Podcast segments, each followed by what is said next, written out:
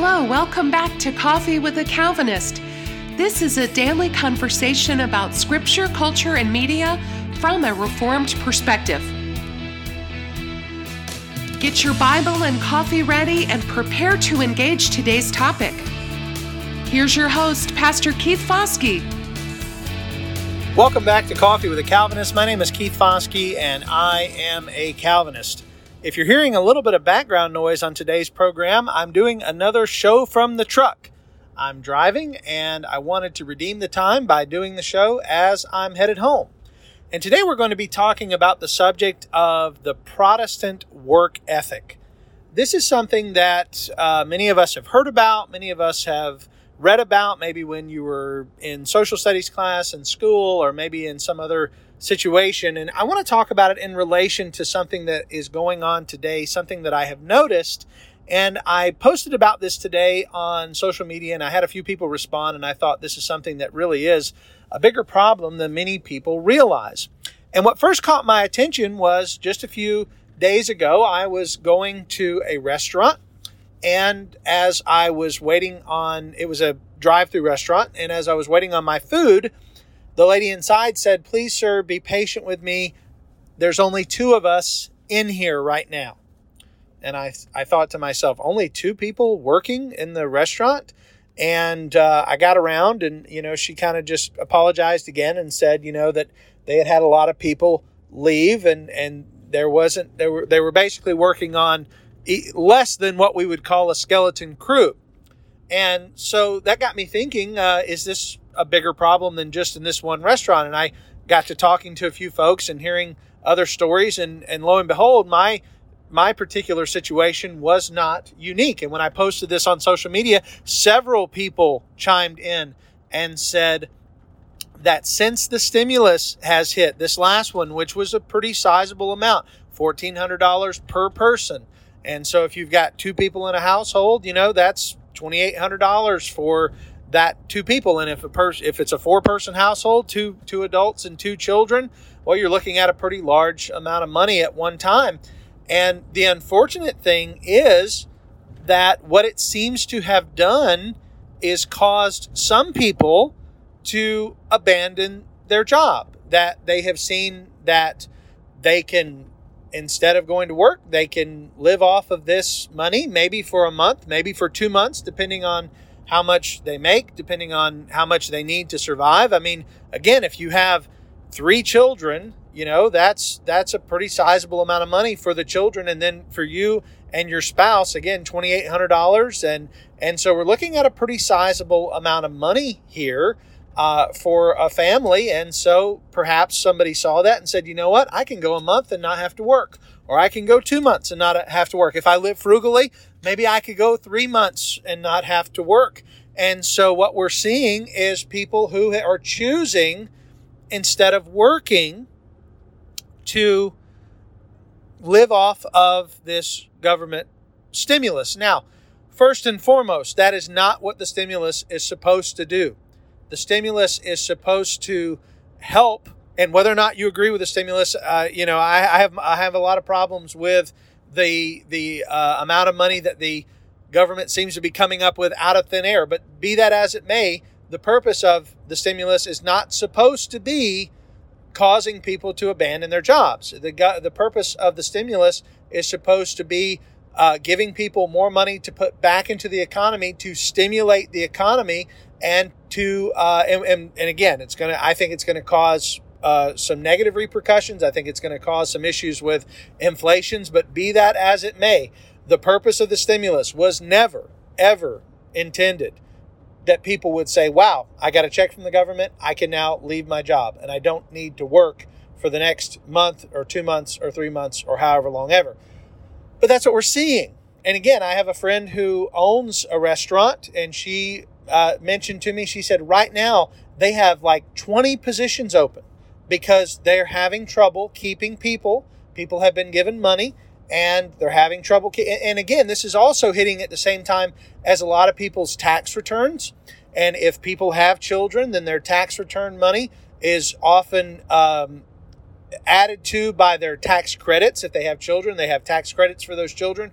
And so some people are coming away with $10,000. Some people are coming away $15,000, depending on the amount of children they have. And it can be a pretty sizable amount to stick in, into their account. And instead of taking that money and having a reserve, instead of taking that money and paying off debt, it's, hey, look, we can live off this money and we don't have to go to work for the next couple months. And again, I am not talking about everyone. I know everybody's situation is different. I'm not sitting up on my high horse looking down my nose at uh, at at people saying, "Oh, I'm so much better than them." I was young once and I made a lot of mistakes. Financially, I made a ton of mistakes. So I know how easy it would be if I were 21 again or 24 again and somebody just plopped down $8,000 and said, Here, here's this money. I know how easy it would be to use that as an excuse to call in sick. I get it. I understand what would make someone do that. But here's the danger it is so short sighted. It is so short sighted. It's almost like you can't see past the end of your nose because what's happening in that situation is you're taking what otherwise could be a benefit and you're turning it into a liability. You're taking a positive and you're making it a negative because what could be the positive is that you can add that money to what you're already making and you can have your debts paid if you have debts. Maybe you have a credit card or maybe you have other things that you've been having to live off of and you can pay off some of that debt, pay off your automobile, pay down some of your uh, another loan if you have another loan or if you don't have a lot of debt, you could set that money aside. One of the things that um, the, the financial guru Dave Ramsey often mentions, he's a he's oftentimes uh, people will point to Dave Ramsey as being a, a, a, person that you should listen to, and I think he is very wise in the way that he deals with money most of the time. And what he says is, you know, you have to have, but before you really start investing or anything, you you need to have uh, a three to six month uh, cushion of money that that basically set aside for an emergency. If you do lose your job or if you do have a problem that you need to to, to pay for something, a medical issue or something that comes up, you can't work for several weeks. If you've got three to four, three to six months in the bank, if you got three to six months worth of salary set aside, then you you you you have a safety net. And and like I said, Dave Ramsey's not the only one who says that. You look around, a lot of financial advisors would say before you invest one penny in the stock market, before you invest one cent into some type of of uh, account that can go up or down, that you know a high yield account or something like that, put the money in a regular savings account and save up enough money that you have three to six months of income set aside. And again, some of some of the people have received a lot of money, and that could be that safety net but instead, if we're if we're if we're leaving our jobs, if we're running away, then basically what we're doing is we're taking what could have been a benefit and we're we're turning it into a liability because what's going to happen when the money runs out? Well, now we don't have a job anymore. Now we're in a situation where we are looking for a job and we're desperately looking for a job because we're out of money. We don't have the cushion that we had. And instead of working through it and having the cushion, and I'm not saying, you know, don't treat yourself. You know, it's nothing wrong with going out to dinner or, you know, if you need a, if you need something in your house, you know, buy something, whatever. You know, I'm not saying don't do that, but the point is living off this money as if it's a replacement for your salary is so short-sighted it's very dangerous and i know that i know that i'm probably not telling most of you anything you don't already know but the few that are out there that may be listening to this that are thinking of this stimulus as a as a as a replacement for your salary that's not the intention and that it's ultimately going to come back to bite you. Now having said all that let's talk about the protestant work ethic because that was what i said i was going to talk about at the beginning. We have as a society begun to really miss the mark on what our vocations are meant to be. We have callings from God to be in certain things in life. And, and, and, let me back up for a moment. When I talk about callings from God, I, I do think when I say that, what I mean is a vocation is something that God has, has given you as an opportunity to glorify Him in work. And so we should not be, we should not hate work. Now, I know some jobs are hard. I've, I've had some jobs that I really, it was tough getting up and going to work. I worked for UPS. Boy, that was very tough. I worked for Duval Asphalt. I, I laid asphalt uh, for a while when I was a young man, and that was that was hard, hot, difficult work. Um, and, and again, as a young man, I didn't understand the Protestant work ethic. I didn't understand seeing a job or a vocation as a calling, uh, seeing it as something that you would glorify God in.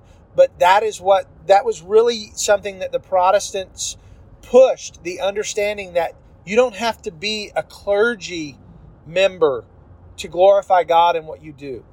You don't have to be a pastor. You don't have to be an elder or a deacon to glorify God. You can you can literally plumb toilets to the glory of God. You can lay asphalt to the glory of God. You can uh, you can sweep floors to the glory of God.